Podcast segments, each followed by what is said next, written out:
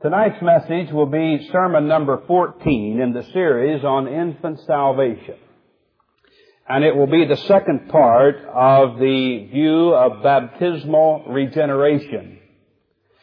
In the previous message, we have introduced the view of infant salvation based upon the belief that regenerating grace is conferred upon the sinful nature of the infant through the physical element of water baptism. And this view is predominantly held by the Roman Catholic Church. This position is known as sacramental grace.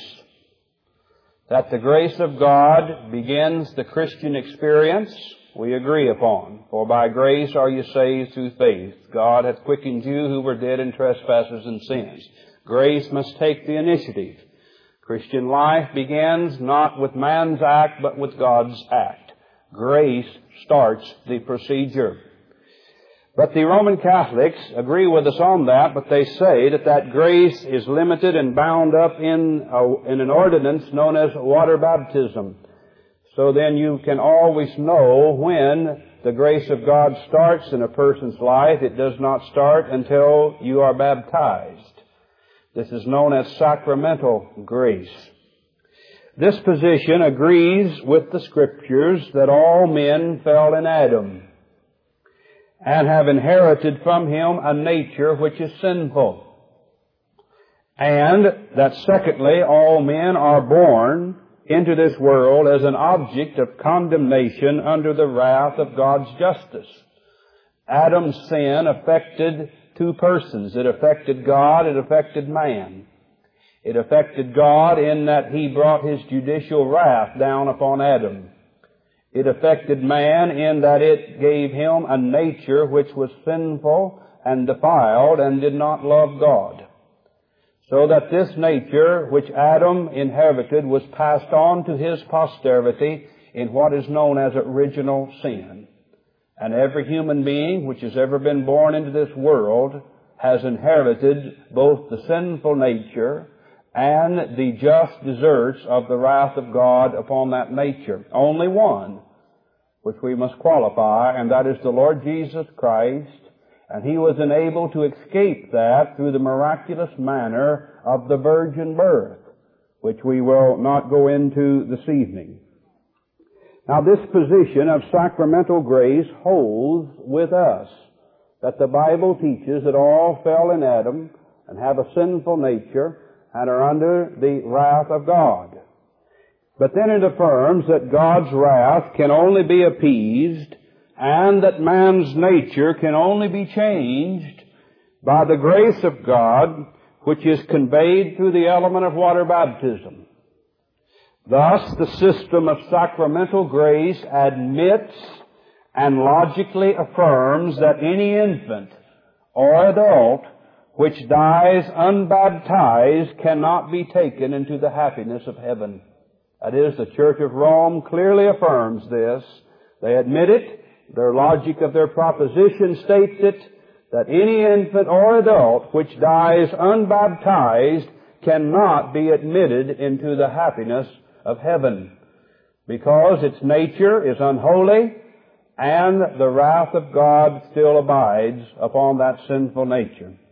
Now the main distinction between us and the sacramentalists of Rome is this. Now listen carefully because this is what we're going to be discussing the rest of the evening. Does the Christian life begin and originate in the baptismal waters? Or does baptism serve to portray an external sign that an inward spiritual life has already previously begun. Now that's the proposition which we've got to examine tonight from the Word of God. Or to put it in another way, does the waters of baptism cause regenerating grace to begin to flow, or are the waters of baptism the evidence of regenerating grace having already begun to flow? Where does Christian life start? Does it start in the baptismal waters? Or do the baptismal waters represent that life has already started to flow? That is the difference between us and the Church of Rome in dealing with the matter of the grace of God. Now we'll examine some of the texts which are used to teach the sacramental position of baptismal regeneration. I trust you have your Bibles with you tonight. If you do, then please turn first to John chapter 3. This is the predominant text which the Church of Rome has used through the centuries to teach that baptism is that which conveys regeneration. John chapter 3 and verses 3 through 5. Verse 5 is the text. I think that we'll read it first and then go back and just look at the immediate context. John 3, 5. Jesus answered, Verily, verily, I say unto thee, Except a man be born of water and of the Spirit, he cannot enter into the kingdom of God. That is one of the main texts which is used by the sacramentalists to teach that except a man be born of water, and they immediately explain that that means baptism, except a man be baptized with water and by the Spirit, then he cannot enter into the kingdom of heaven. If you will notice the context, verse 3, Jesus answered and said unto him, Nicodemus that is, Verily, verily, I say unto thee, except a man be born again, or literally born from above. The emphasis here is not so much on the nature of the secondness as it is from the source. Except a man be born from above, he cannot see the kingdom of God. And Nicodemus saith unto him, How can a man be born when he's old? Can he enter the second time into his mother's womb and be born? And then Jesus stated the text which we just read in verse 6, That which is born of the flesh is flesh, and that which is born of the Spirit is spirit. Now the debate involving this text revolves around the meaning of the word water. John 3, 5, except a man be born of water. What does the water denote? There are three major and one minor interpretation which has been given to this passage of scripture. The one minor interpretation which is found but not in the major commentaries which God has used through the years of writers to comment upon the scriptures, but there is one minor view which is held, it has some validity, but we do not hold that it is the actual meaning, but we give it to you. And that is that the word water has reference to the physical birth of a person and that it refers to the woman's bag of waters in which the baby is conceived and carried in, and that when that individual is born, they are delivered into this world in a body or a bag of water, referring to the physical birth. So that that view would have this understanding of the scripture here. Except a man be born physically, and spiritually, then he cannot enter into the kingdom of heaven. Now that's a very logical thing. Uh, I don't think that's the emphasis which Jesus is making to Nicodemus here though, but we do present that, and uh, many hold to that position, particularly in the realm of Baptist. Now there are three other, though, major interpretations of this passage of Scripture. One is that the water here is the baptism of John the Baptist. The second major view is that the water is the sacrament or the ordinance of Christian baptism. That's the view of the Roman Catholic Church. And the third major view is that the water is symbolical of spiritual regeneration. And that is the position which we will be affirming, but we want to examine all of these views. We've already presented the minor one, and that being that the birth of water is the physical birth. And the advocates of this view follow up in verse 6 with John, with Jesus' words to Nicodemus, that which is born of the flesh is flesh. That is the physical birth. Except a man be born of water, that is born out of the woman's, out of the womb, where the water that they are conceived in and carried in, and unless they be born, delivered into have life in that fashion, and that which is born of the Spirit is spirit, unless that they are regenerated and renewed in their nature, then they cannot enter into the kingdom of heaven, and they refer to verse 6 on that.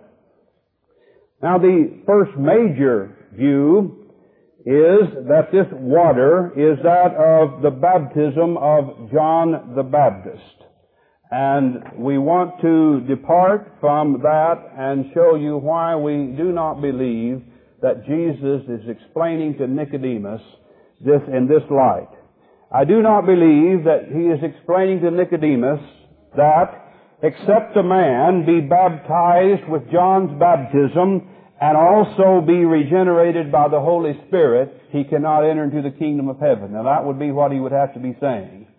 I don't think that is what that Jesus is having Nicodemus to understand. For these reasons. First of all, the baptism of John the Baptist was not a permanent ordinance that was left to the Christian church. It had a definite beginning. There was no baptism in the Old Testament. And it had a definite ending. It was replaced by Christ's baptism. And there was somewhat distinction on that. In that, secondly, I do not believe that this refers to John's baptism because of John's baptism was unto repentance. The kingdom of heaven is at hand. Be ready, Messiah is right here. Now, if it be a baptism unto repentance, then certainly the Roman uh, position that holds to this being John's baptism or some of the other views could not apply this to infants. Because infants can't repent. So that if Jesus is telling Nicodemus, except the man be baptized with John's baptism and regenerated by the Holy Spirit, then that certainly would leave out all the infants in the day of Christ because John's baptism was a baptism under repentance and he refused to baptize the religious leaders of his day, the Pharisees, until they gave evidence of repentance. They came to him, if you remember, to the river of Jordan and were ready to be baptized. And John said, no, no, who warned you to flee from the wrath to come? What evidence do you give forth of repentance? You go and bring forth some evidence and then I'll baptize you. So we do not believe that this was John's baptism. And then thirdly, we don't believe it was John's baptism because we do not find the apostles practicing John's baptism, but instead they actually rebaptized some of John's disciples. So if it's going to be a regenerating factor, and it's not uh, to be carried on past the life of John the Baptist, we do not believe that there's any way that Jesus is having Nicodemus to understand that this is John's baptism. Now the second major view is that of the sacramentalists of the Roman Catholic Church, and their position is that this actually means this. Look at your text, John 3, 5. They say that Nicodemus was to understand these words except a man receive the sacrament of Christian baptism and be regenerated by the Spirit, he cannot enter into the kingdom of God. That is how they hold that the term born of water is to be understood. But against this understanding, we present these objections. First, at the moment in which that Jesus spoke these words to Nicodemus, there was no such thing as a Christian baptism. That is, Christ had not yet started the baptizing process. So Nicodemus would know nothing about the meaning of this if this was Christian baptism. Do you follow me? Hmm? I go back and say it again? We are prone to think, well, these, uh, because we understand baptism, that it's relatively easy to comprehend. But if you'd never been introduced to a term before, and suddenly somebody told you, here, this is baptism, you'd have to ask, well, what is it? Jesus merely explains this, except a man be born of water and of the Spirit, and then goes on from there. If baptism had already been instituted and Nicodemus could have under, would have understood what he's talking about, that'd have been one thing. But Christian baptism had not been instituted at the time in which Jesus was talking with Nicodemus, therefore it could not mean the ordinance of water baptism here when it says, except a man be born of water. Now then again, when Jesus stated here, except a man be born of water, the Roman Catholics then take a great privilege with the Scriptures when they equate that with baptism. Because he is not saying except a man be baptized with water. Jesus did not say that. He said except a man be born of water. Jesus did not say a thing about baptism in this passage of scripture. But he did say something about being born. Except a man be born of water and of the Spirit. The question before us in this is not, can one be saved without water baptism? But the question is, can one be saved without being born of water? That's the issue.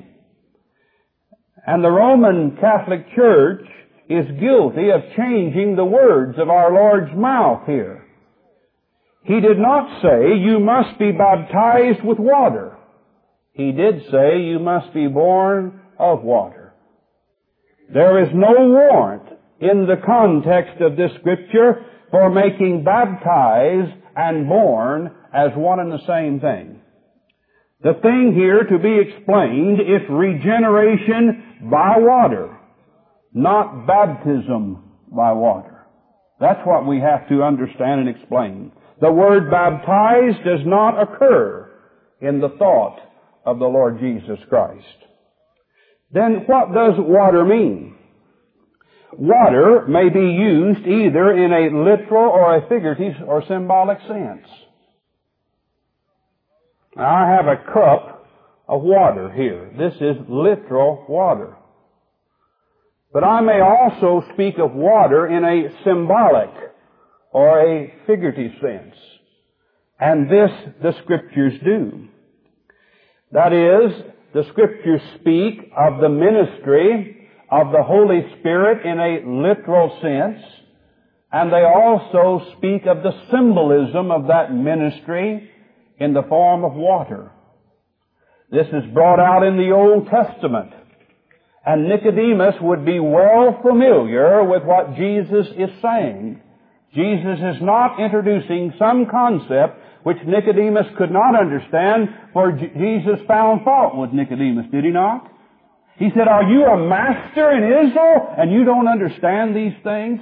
Implying that if he had a proper understanding of the scriptures, he'd be able to understand what it meant. So Jesus is not throwing some new connotation in that has confused Nicodemus. Nicodemus is confused. How can I be born again? Can I, do I have to go back and enter into my mother's womb? And Jesus then repeats with a double emphasis, except you be born of water, of, of the Spirit, you cannot enter into the kingdom of God or the kingdom of heaven. Thus, the word water here, we believe, is a symbolism of spiritual regeneration. Say it again. The water is the figurative symbol of spiritual regeneration. And this is what the mainline commentators upon this passage have taken through the centuries. Look at your text. Our Lord then said to Nicodemus, Except a man be born of water, the symbolism of the Spirit, and of the Spirit the real and personal Spirit, he cannot enter into the kingdom of heaven. There is no mention of baptism in the context either of John's baptism or Christ's baptism. There is a literal ministry of the Spirit and there is a symbolic representation of the ministry of the Spirit. Why then would Jesus emphasize it in a double form. Why would he do this? Why would he use a literal answer and a figurative answer? Because Nicodemus is stumbling over this understanding. He's very slow to comprehend it. And if you want to get something through to a person, then you use a double repetition. And that is what Jesus does here. Jesus simply employs a common figure of repetition in which that he uses two nouns here to describe the one and the same thing. In the Old Testament, if he had been speaking Hebrew, they have what's called Hebrew parallelism. They'll say one thing and then come right back and repeat it. I do it in my own preaching, you do it every day. For example, let me illustrate. You must be born again. I say you must be regenerated. Now what have I done? I've used two different terms to describe one and the same thing because I want to make a double emphasis. I repeat it. Jesus said, Nicodemus, you know your scriptures. You know that there is a ministry of the Spirit which must work upon human nature, and you know that in your religious ritual there was water there which symbolized that work of the Spirit. You know that when that priest went in on the Day of Atonement, he was to offer up a sacrifice wherein blood was shed upon the brazen altar. You know that, Nicodemus.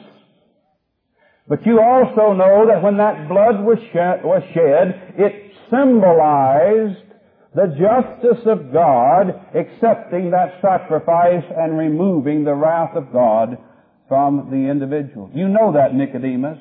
You know that blood is symbolic of life. For the life of the flesh is in the what? It's in the blood. Nicodemus, you know that. Your Old Testament religious ritual has taught you that blood was symbolic of life and that God required that the wages of sin is death and that there must be a life given in order for His wrath to be appeased. But Nicodemus, you know something else too. You know that after that priest shed the blood on the brazen altar, that before he could go on into the tabernacle itself, there was a brazen laver there, filled with water, wherein he was to wash himself, symbolizing that in order to enter into the presence of God, one must not only have the blood shed to remove the wrath of God, but their own nature must be cleansed. And Nicodemus has done by water. Nicodemus, if you're going to enter into the presence of God, you then must come by blood and by water.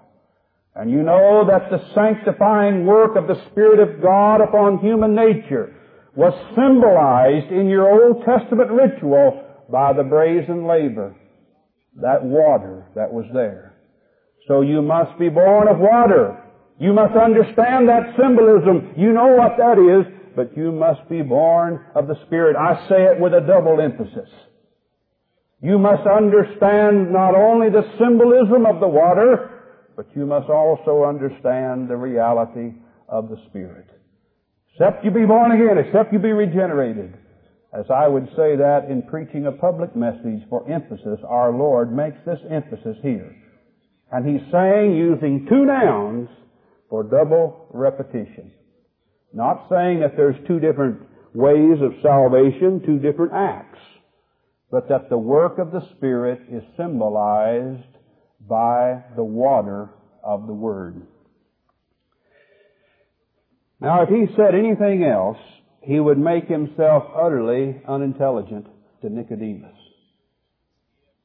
Couldn't be referring to John's baptism, couldn't be referring to Christ's baptism. Nicodemus would not have been able to comprehend, but Jesus took him back to his religious system and said, Your system has taught you how to approach God. You must be born of water.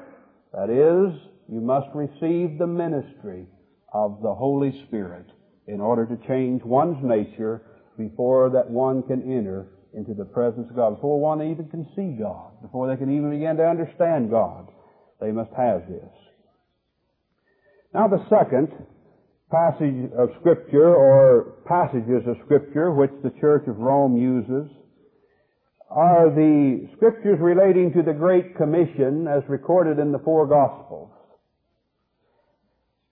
First in John, if we take the Great Commission which is there, and the, by the Great Commission, the most familiar passage is Matthew, go into all the world and, and preach the gospel to every creature, baptize them, etc., etc. Each one of the gospel writers gives us some aspect of the Great Commission.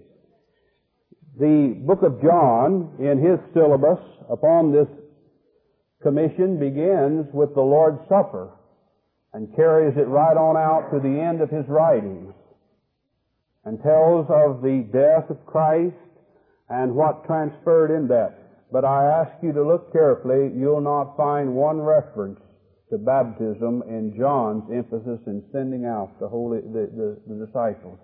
Entirely silent. What about Luke? Go with me to Luke chapter 24 in your Bibles. Luke chapter 24.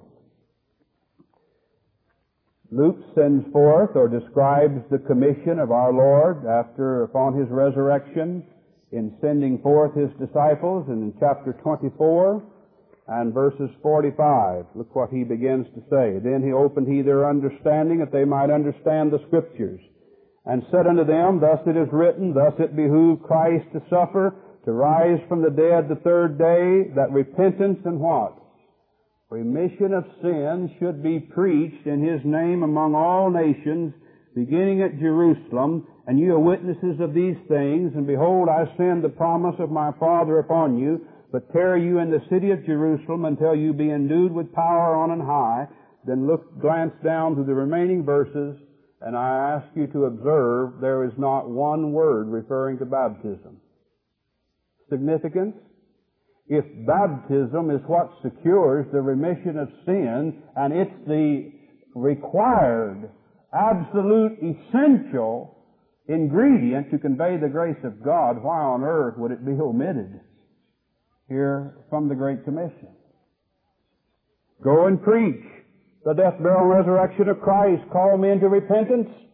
Show them remission of sins in His name. The promise of the Spirit will go with you but no mention of baptism here. I submit to you that if baptism was that which started the Christian experience, surely the apostles would have recorded it here by inspiration of the Spirit. But it is not recorded. Now then, let's go to the book of Matthew. Matthew does mention baptism in the form of water. Let us see how he approaches it. Matthew chapter 28 and verse 18. And Jesus came and spake unto them, saying, All power is given unto me in heaven and earth. Go ye therefore and teach all nations, baptizing them in the name of the Father and of the Son and of the Holy Ghost, teaching them to observe whatsoever, uh, observe all things, whatsoever things I have commanded you, and lo, I am with you always, even unto the end of the world. Now, there, the word baptize is mentioned in verse 19. In your context there, if you read that without any prejudice, without any previous understanding, would you understand that baptism was administered to people who had no understanding of its meaning? Or would you understand that it involved going and teaching the things of the gospel and then those who were disciples were baptized. How would you understand that? Who were baptized here? Disciples who had been taught. Baptism did not start the Christian experience, but the people who had already had become disciples were then baptized as a sign that Christian life had already begun in them. No mention here, no connotation that baptism was what instituted in these people spiritual life. But they were taught. He does not say, go into all the worlds and baptize infants. And thereby convey grace unto them. He says, you go and teach men and women of all nation, nationalities, and as you make disciples, then you baptize those in the name of the Father, the Son, and the Holy Spirit, and you continue to instruct them in all things whatsoever I have commanded you. Now the book of Mark, the Gospel Commission is presented there. Mark chapter 16 and verse 15. Mark chapter 16 and verse 15. Here we have a passage that gives us at surface a little more difficulty. And he said unto them, Go ye into all the world and preach the gospel to every creature. He that believeth and is baptized shall be saved. But he that believeth not shall be what? Shall be damned. And this passage, it is emphasized here, then, that salvation is so closely connected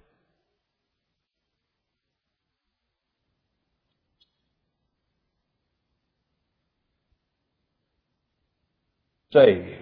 But he that believeth not shall be damned. It does not say that he does not, he who does not believe and is not baptized shall be damned. According to Roman system, it should be, he that is not baptized shall be damned. Hmm? That's what they have already affirmed.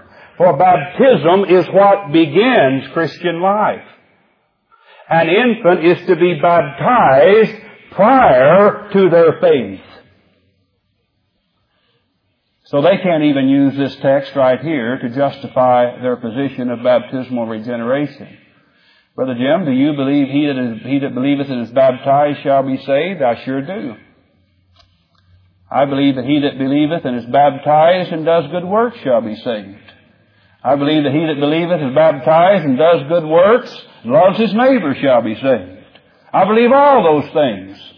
But I also believe the scripture says, he that believeth on the Lord Jesus Christ shall be saved. Okay? All of these things, now listen, are fruits of regeneration. They're not conditions which lead unto regeneration. That's why you ever get your head screwed on right in this thing of believing, faith itself is an evidence of regeneration. It's not a condition unto regeneration. And the Romans believe with us on that. Repentance and faith are gifts of God. Evangelical obedience is a gift of God. Good works are a gift of God. Loving God with all our heart, mind, and soul, our neighbors, ourselves, are gifts of God. They are evidences that spiritual life has been set up in the soul. It is not something that a person does in order to get the life of God flowing. Do you follow me on that? When you trusted the Lord Jesus Christ, what took place when you did that? If you were sitting under the preaching of the gospel in a service, my friend, it was not that you repented and believed and then God started spiritual life to flow. But faith cometh by hearing and hearing by the Word of God. That is, you were sitting as a dead sinner in trespasses and sins and suddenly you saw, hey, that's me he's talking about. It's not my brother, not my sister, but it's me, oh Lord, he's talking about. I'm a sinner. Oh God, I'm sorry I've sinned against you. I repent and acknowledge that I have a sinful nature and I have committed acts of sin. And I truly believe and trust that the Lord Jesus Christ, the only remedy for sin. Now what took place there? You became conscious of something that had been set up in your soul. You became conscious you were a sinner and you became conscious that Jesus Christ is the only satisfaction for sin. Regeneration began in the subconscious and you became aware of it. Then what did you do? You said, I want to be baptized. I'm not ashamed of the gospel of Christ. I want to identify with the people of God.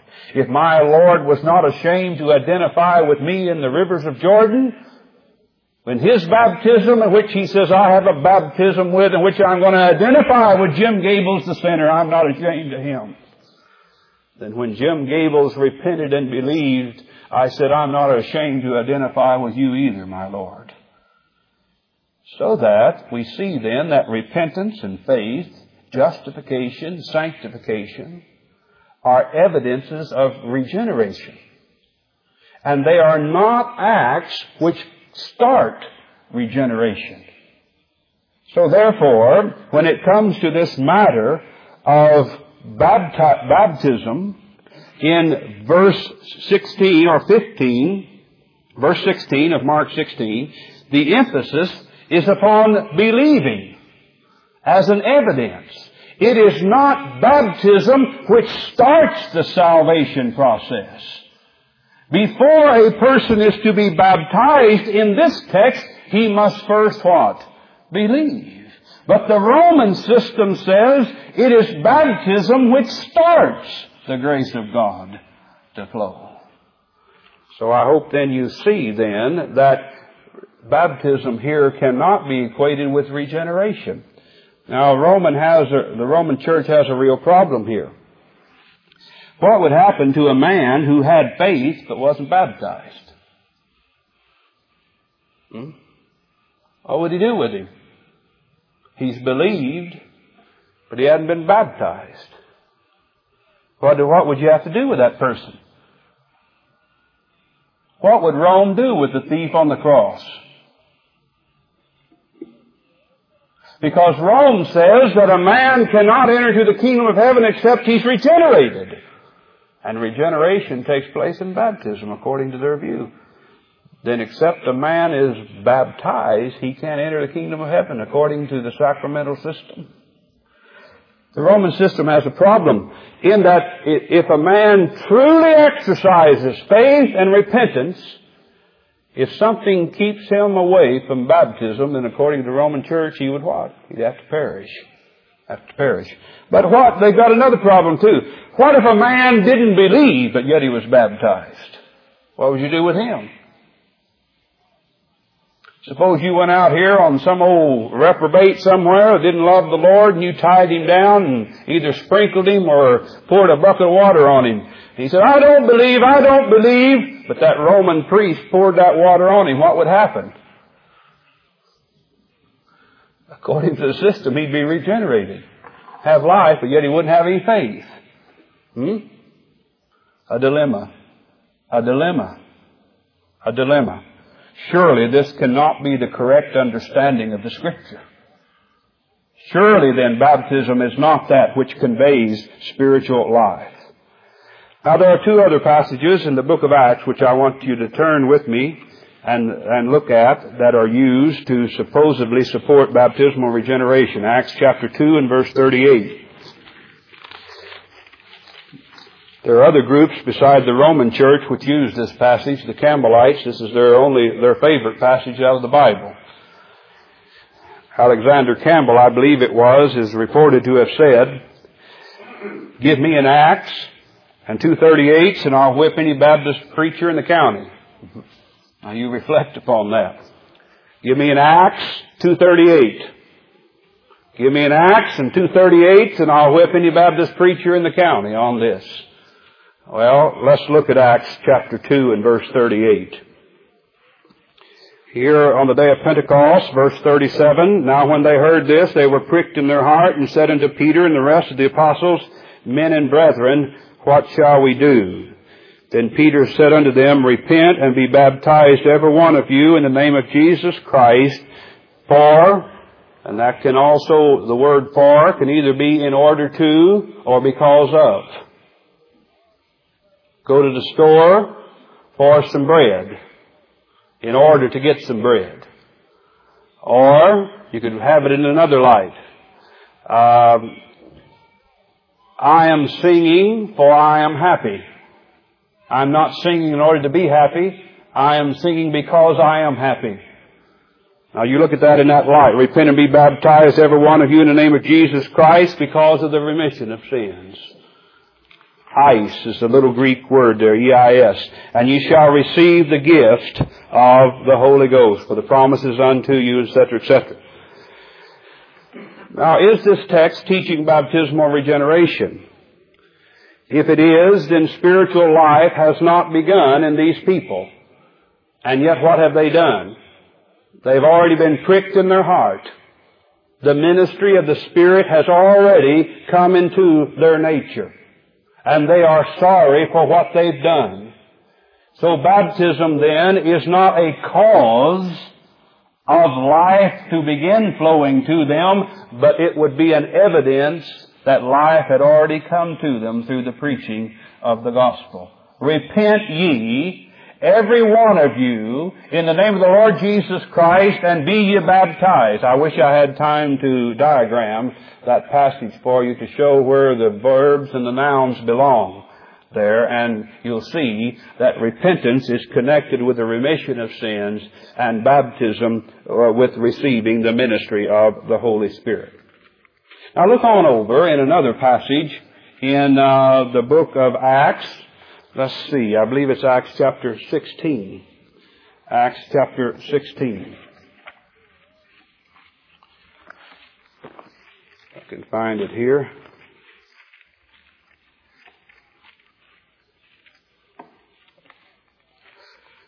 Maybe it's Acts chapter 22. Acts chapter 22 verse 16. Yes, Acts 22 verse 16. The apostle Paul giving his testimony in which it states, And why, and now why tarriest thou? Arise and be baptized and wash away thy what? Thy sins, calling on the name of the Lord Jesus. So here is another passage in which that they say teaches that it is water baptism which washes away one's sins and brings about divine regeneration. Is that really what this is teaching? Do these passages teach that? Now either these passages teach one of two things. That baptism is the cause of spiritual life, or else that baptism is the sign of spiritual life. And these passages can be interpreted in either light. That is, either baptism here is symbolic of life having already begun, symbolic of regeneration, or else it actually does start life to start with itself. Now how many of you really believe that in the case of Paul, with his remarkable experience on the road to Damascus, that he was yet an unconverted man prior to his baptism? Hmm? You really believe that the apostle Paul had no life in his body, no spiritual flow of grace in his body before he came in contact with the waters of baptism several days later? I don't know what you'd call that great experience on the road to Damascus if that wasn't conversion. If that wasn't conversion, I really don't know what you would call it. Life had already begun in those on the day of Pentecost. Life had already begun in those, uh, or rather in the ministry of the Apostle Paul. Now there are other scriptures which are presented here. I think that I'll just quote them for you and you can look at them later for time's sake is getting away from us. Galatians 3:22 for as many of you as have been baptized into Christ have put on Christ. Also Romans chapter 6, know ye not that so many of us as were baptized into Jesus Christ were baptized into His death. Those are passages used to teach baptismal regenerations. Colossians 2.12, buried with Him in baptism, wherein you also are risen with Him through the faith, the operation of God, who finally raised Him from the dead. 1 Peter 3.21, the like figure, whereunto even baptism also doth now save us. Now these are several passages of scripture which time will not allow us to look at. But I want you to draw these parallels and then you can see that either one of these truths can be applied to each of these passages of scripture. Number one, in the scriptures there are two creations. There's a literal creation and there's a figurative creation. Where is it? The literal creation begins back in Genesis. And there is a symbolic or a figurative creation when God saves a sinner. Therefore, if any man be in Christ, he is a what? a new creation. Old things are passed away. One literal, the other figurative. In the Bible, there are two births. The one literal and the one figurative. There is a physical birth and there is a spiritual birth, a figurative birth. There are two deaths in the Bible. Do you know that? There's a literal death and there's a figurative death. In the day that ye eat thereof, ye shall what? Surely die. Did Adam die literally on that day? No, he lived 930 years. Am I right on that? Don't hold me to that. I believe I'm right. 930 years and he died. But I tell you, something happened in a figurative or a spiritual sense to Adam right there. He lost his communion with God Almighty. He died. Two creations, two births, two deaths. Do you know there are two resurrections in the Bible? One literal, one figurative. The one literal shall take place when the trump of God sounds and all are caught up to meet him in the air. There's another resurrection in the Bible that John talks about, and that's a spiritual or a figurative resurrection wherein one passes from death unto life. John chapter 5. When they hear the gospel, they pass from death unto life. Then there are also two baptisms in the Bible. One literal and one figurative. It is your duty as a Christian interpreter to examine these passages which deal, which we just mentioned. As many of you have been baptized into Christ, is that a literal water baptism or is that a baptism of the Holy Spirit immersing one into Christ, which is known as regeneration? Hmm? It cannot be a literal baptism because it does, it breaks down the distinction between male and female. And I've never baptized any female and brought her up out of the water and suddenly she was a male. Didn't break any distinction down. But when the Spirit of God baptizes a person into Christ, then they do so so that there's neither male nor female, Jew or Greek, bond or free. That is a spiritual baptism a spiritual ministry. We've all been baptized into Christ. Baptism is a symbolism of the work of the Spirit in the gospel. So since you have two baptisms mentioned in the scripture as well as two creation, two births, two deaths, two resurrections, then you must discern in those passages whether it's referring to the literal baptism or the spiritual baptism. And there's no warrant just to have a hard line idea that every time the word baptism occurs, that it must refer to water. No warrant whatsoever. For example, in the Roman passage, there's a death baptized into his death. Now that death is a spiritual death. The resurrection is spiritual. The planting is spiritual. The putting on is spiritual then consistency would require us to understand that that baptism is a spiritual baptism, wherein that we are placed in Christ. Now one more passage in dealing with this train of thought, with these miscellaneous scriptures. To show that baptism does not start the grace of God flowing, turn to 1 Corinthians chapter 1. If baptism starts the Christian experience, then you would think the apostle Paul would know where to start at, wouldn't you? When he went out on his evangelizing, preaching ministry, you would think then that the first thing would have to come first. That's the old saying, first things first. Then if baptism starts the Christian experience, it starts the grace of God flowing, then for heaven's sake, we, let's go out then and get the water on them quick. Let's get them under the water as quick as possible. 1 Corinthians chapter 1 and verse 14. I thank God that I what? What does your Bible say? I baptize too. None of you. How on earth could the apostle say that if he believed that baptism started the Christian experience? He said, I'm thankful I didn't baptize any of you. Or, uh, let's see, um, where am I? But Crispus and Gaius. Verse 15, lest any should say that I had baptized in my own name. And I baptized also the household of Stephanas. And besides, I know not whether I baptized any other, for Christ sent me not to what? To baptize, but to preach the gospel. Is that in your Bible? Hmm? Then if baptism is what starts the Christian experience, how on earth could Paul rejoice in saying, I haven't baptized any of you people here at Corinth? Wait a minute, there was Crispus and Gaius, and there was Stephanas and his family. Just all those, because Christ did not send me to baptize, He sent me to preach the gospel.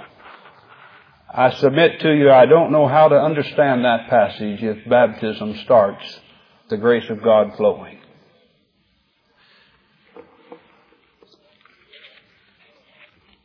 Now what is the order of salvation in the Scripture? We believe that the Scriptures are very clear in this if we but once comprehend it.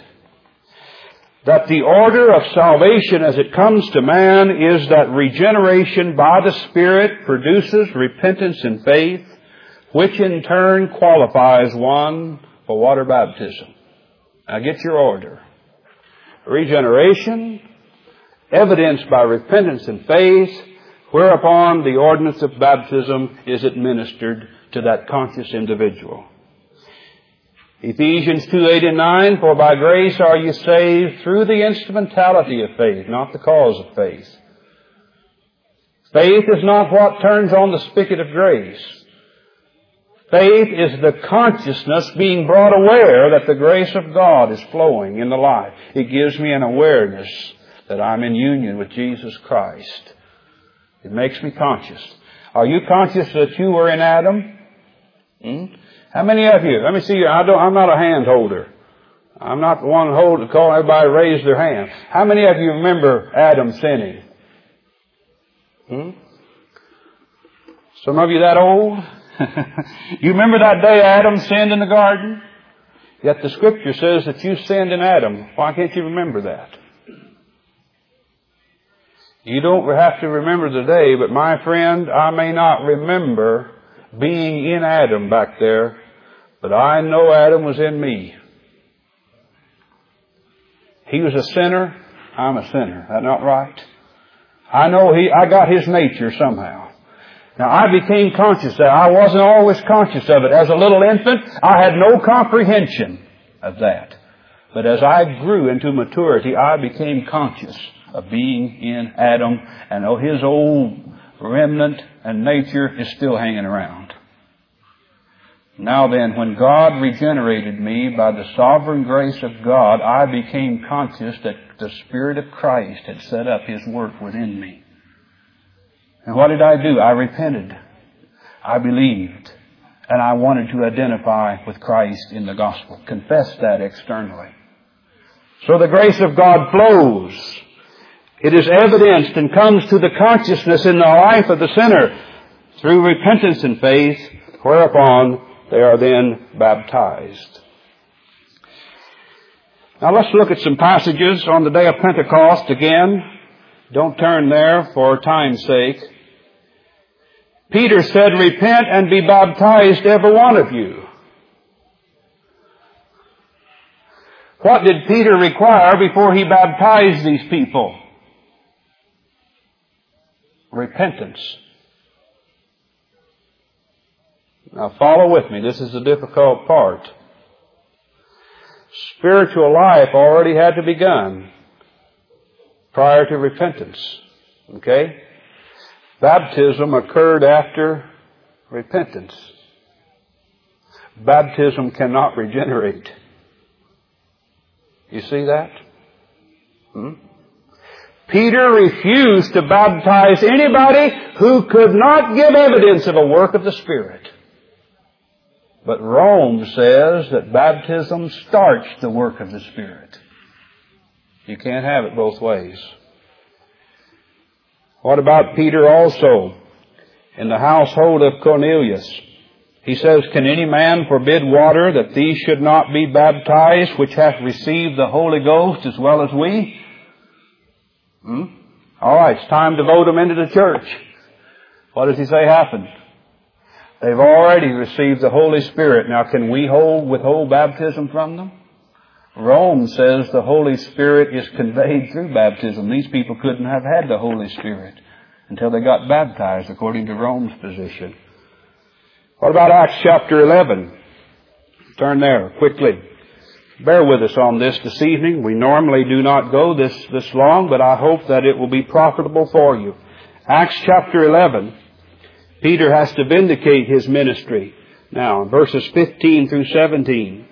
And as I began to speak, the Holy Ghost fell on them, that is the Gentiles, as on us at the beginning. Then remembered I the word of the Lord, how he had said, John indeed baptized with water, but ye shall be baptized with the Holy Ghost. For as much then as God gave them the like gift, as he did unto us who believed on the Lord Jesus, as much as God gave them faith, as he gave us faith, what was I that I could withstand God? That is, if they had, uh, had the ministry of the Spirit, how could I keep but from baptizing them? And when they heard these things, they held their peace and glorified God, saying, Then hath God also to the Gentiles done what? What is it? Granted what? Repentance unto life. Peter said, I had a right to baptize those people because they experienced the ministry of the Holy Spirit, the grace of the Holy Spirit. Baptism didn't start that grace flowing. They were baptized after the grace of God had started flowing and evidenced itself in repentance and faith. Now what conclusion can we reach from this? Several other passages, but we cannot take time to touch upon them uh, this evening. Peter baptized these persons because God granted the Spirit unto them. To do otherwise then would been to stand against God. Therefore, the gift of the Spirit was to be expressed in baptism. And it was not the cause of God bestowing the Spirit upon them. Baptism is to be administered as a sign, an external sign of a state of grace already begun, and not as a sacrament to cause the grace of God to flow. This being the case, then this view of sacramental grace as held by Rome, this view then of infant salvation, which grounds itself in the doctrine of baptismal regeneration, must be rejected as false. For two reasons. Quickly, number one, it misrepresents the nature of God's redemptive plan. By grace are you saved through faith and when the person truly believes, then they are to be baptized. This position misrepresents God's redemptive plan in that says that one must be baptized first in order to start life flowing. And then secondly, this view of baptismal regeneration should be rejected as false because it provides for the perishing of infants who die unbaptized. It might answer the question of where an infant goes who is baptized, but it definitely does not provide for the salvation of an infant who dies unbaptized. Now how does that settle with you folks? Some of you may have lost infants, children, and they weren't baptized by a Roman priest. Hmm? Is that the answer you want from the Word of God? That except your little one come in contact with water as administered by a Roman priest, they cannot enter heaven? Or is there a far more beautiful gospel answer? that God can apply the atonement of the blood and remove that little one from the wrath of God, and He can also unconditionally regenerate that little one's nature and give it a holy nature wherein it can enter into the kingdom of heaven. God can do that. He does do that. And that is the hope of our salvation for our infants who die in infancy. Let us not look to Rome. Let us not look to the waters of baptism. But let us look to the water and the blood which flows from the side of the Savior. The blood to atone, to remove God's wrath, symbolizing that. And the water which flowed out of his side, symbolizing the purifying of sanctifying of the nature, wherein that that child and any sinner that has that applied can enter into the presence of God. Let's close in prayer.